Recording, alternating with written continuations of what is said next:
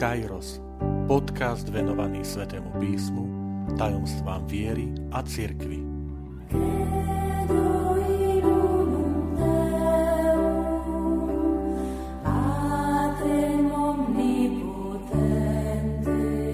Sedemdesiata prvá časť Tri jednoduché kroky k čítaniu Svetého písma. Vitajte pri počúvaní tohto podcastu – Volám sa František Trstenský, som katolícky kňaz, farár v Kešmarku a prednášam sväté písmo na Teologickom inštitúte v Spišskom podradí. Milí priatelia, začali sme pôstne obdobie. Je to čas, ktorý pre kresťanov je vždy výzvou, motiváciou pre hĺbší duchovný život. Preto aj páči sa mi vyjadrenie v taliančine, ktorým sa označuje pôstne obdobie spolu s časom adventu názvom i tempi forti. Silné časy, silné obdobia. To preto, že naozaj pôst tých 40 dní pre nás je výzvou, je príležitosťou prehlbiť svoj duchovný život, zamerať sa na tri piliere nábožnosti, ktoré nám ponúka Božie slovo a to je modlitba, almužna a pôst. Dnes vám ponúknem také tri jednoduché kroky na to, akým spôsobom čítať sväté písmo. Tie tri jednoduché kroky som zvolil preto, že môže sa stať, že niektorých odradí od čítania svätého písma akási metóda, návod. Niektorí povedia, bojím sa, aby som to sväté písmo správne e, porozumel a naopak, aby som tam nevložil niečo, čo tam nemá byť, aby som neprišiel do nejakého blúdu alebo omilu a mnohí hovoria, že to treba mať tam takú prípravu a tie kroky a ja to neviem, môžem len tak otvoriť a zobrať Sveté písmo a čítať ho? Áno, môžete. A ja vám v tejto časti ponúkam naozaj tri jednoduché kroky, ktoré nadvezujú na tú e, predchádzajúcu časť, e, ktorej som rozprával o vytvorení tých predpokladov aby sme správne čítali a modlili sa sväté písmo. Takže poďme na to. Prvý krok. Prvý krok je čítanie. Samozrejme tu hneď poviem, že e, ešte pred čítaním stojí úvodná modlitba, ktorej prosíme pána o jeho ducha svetého, prosíme pána, aby sme porozumeli Svetému písmu, aby sme podľa neho žili.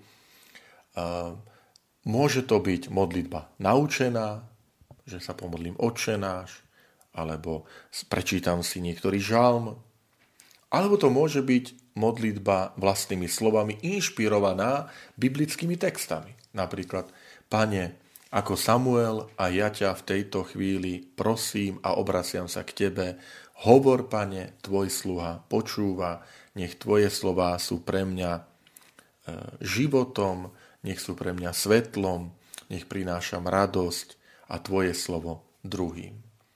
Tam ide najmä o to, aby to bola modlitba sústredená, aby to bola modlitba autentická, pravdivá.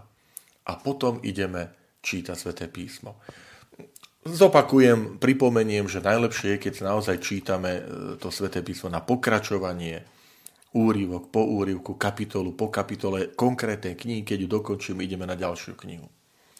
Čítanie. To je prvý krok. Čo to znamená? Prečítajte si viackrát zvolený úrivok. Môžete si aj nahlas, môžete si ho potom prečítať tak, že máte cerusku alebo pero v ruke. Ak máte sveté písmo, ktorom si zvyknete niečo zapísať do, dovnútra, nech sa páči, urobte to, počiarknite si slova, vetu, ktorú, ktorá vás oslovila. Čítanie je vlastne dôverné sa oboznámenie s Božím slovom. A preto viackrát, napríklad dva alebo trikrát, aby, aby to nebolo povrchné, lebo prvýkrát čítame skôr, tak poviem, informatívne a my nechceme čítať len informatívne, ale my chceme čítať Sveté písmo by nás formovalo. Čiže mne sa páči tá slovná hračka, že nie len informovať, ale formovať sa Božím slovom. Takže prečítate si úryvok, trošku necháte si ticho, prejdete možno aj očami po tom texte, ešte raz si ho prechádzate, všímajte si, ktorá postava tam vystupuje, čo pán Iž hovorí, aké slova tam zaznievajú, ktoré je posolstvo, myšlienka, ktorá vás oslovila, veta alebo slovo.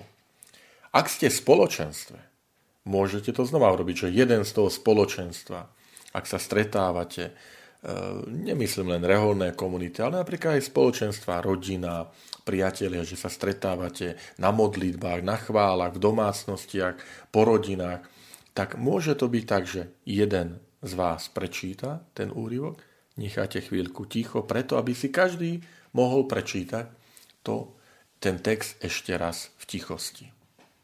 A potom napríklad znova, nahlas, tretíkrát sa k nemu vrátiť. Prvé je čítanie. Druhý krok. Meditácia. Keď toto slovíčko poviem, tak mnohí sa možno zľaknú, lebo meditovať, rozímať. Pre niektorých to znamená, ale to už je taký vyšší stupeň dokonalosti. To možno, že kňazi meditujú, majú rozjímanie aj v rámci toho svojho duchovného života, programu denného a vreholné osoby zasvetené, že majú vyhradený čas na, na rozjímanie, na meditáciu nad Božím slovom, pol hodinu, hodinu a tak ďalej. A my sa prestrašíme, že keď počujeme meditácia, druhý krok, že čo, čo to vlastne tam mám robiť? Je to jednoduché Meditácia je premýšľanie nad Božím slovom, keď, e, poviem, doslova ty sa pýtaj toho textu. E, to znamená, e, pri čítaní, pri tom prvom kroku, tak sa pýtame, čo hovorí text. Pri druhom kroku, meditácia, sa pýtam, čo hovorí biblický text Boh mne. Napríklad. Obsahuje ten prečítaný úryvok príklad k nasledovaniu? Premýšľaj. Alebo naopak. Obsahuje osobu príklad, ktorému sa máš vyhýbať? Alebo hovorí ten, to Božie slovo o hriechu, ktorému, ktorému sa treba vyhnúť, varovať, alebo za ktorý sa treba kajať? V tebe konkrétne. Je tam prísľub alebo príkaz, ktorý ty cítiš vo svojom srdci, že máš plniť? Obsahuje napríklad Božie slovo otázku, na ktorú máš odpovedať? Obsahuje Božie slovo nauku o Bohu, že sa dozvedám, aha, tak toto je Božia vlastnosť, takýto je Boh. Alebo o mne, o svete, ktorý mám prijať. Ak by som to mal rozlíšiť, tak to poviem takto. Prvý krok čítanie je, čo hovorí biblický text. Oboznámenie sa, tá familiarita. Aby som sa dôverne oboznámil. Aha, tak aby som nepovedal, že po troch minútach vlastne čo som to čítal, kde sa to odohralo, kto tam vystupuje. Čo hovorí text. Druhé je, čo hovorí text mne. Toto je rozjímanie. Premýšľaj, tu a teraz ťa Boh oslovuje. Nie tvojho manžela, nie tvojho suseda, e, tebe ty si prečíta tento text, čo teraz tento text hovorí tebe. Prečím ťa varuje, k čomu ťa vyzýva, e, za čo, k čomu ťa motivuje, alebo otázku, na ktorú chce, aby si odpovedal. Toto je druhý krok. Nie je to také hrozné. Rozímanie, meditácia. Pane, čo mne chceš týmto textom povedať? Kde ma zasahuješ. Pamätajme, že ako hovorili s Hebrejom, že Božie slovo je účinné, účinnejšie, ostrejšie ako dvojsečný meč. Čiže z jednej z druhej strany ten brúsený, ktorý bol takým útočným mečom rímskeho vojaka. On hovorí, toto je ešte silnejšie, že Božie slovo preniká dovnútra až tam, kde oddeluje špik od kosti. Krásne prirovnanie, ktoré hovorí, že to Božie slovo mňa oslovuje. Teraz tu rozímaj, odpovedaj. Tretí krok – modlitba. Čo to znamená modlitba? Teraz ty povedz Bohu. Sústreď sa na modlitbu, ktorá je výsledkom prečítaného a prerozímaného textu a ktorá bude obsahovať aj konkrétne predsavzatie. Rozumiete? Jednoduché kroky.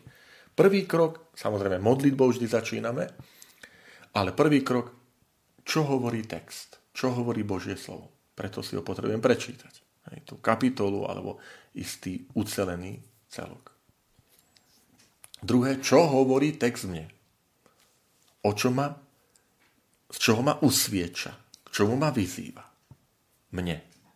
A modlitba, čo ja hovorím na ten prečítané Božie slovo? Aká je teda moja odpoveď? Čo, čo poviem Bohu na prečítaný text?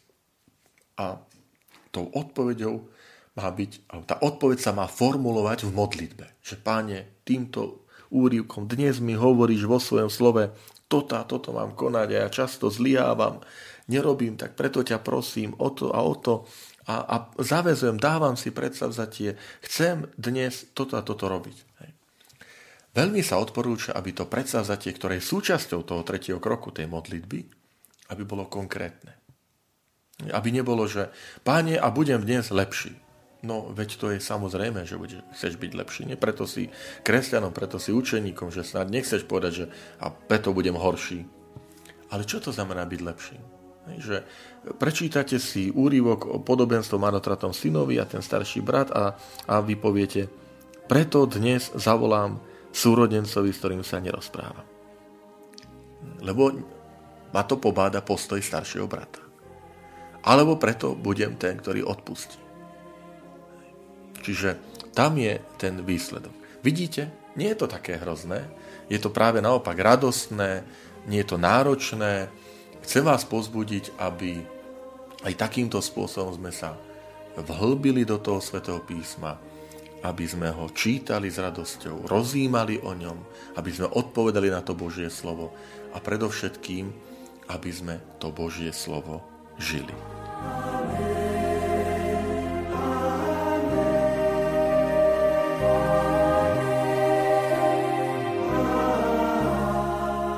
Ďakujem, že ste počúvali tento podcast. Teším sa na ďalšie stretnutie s vami. Sledujte naše aktivity na web stránke farnosti Kežmarok www.fara.kezmarok.sk alebo na Facebooku farnosti Kežmarok.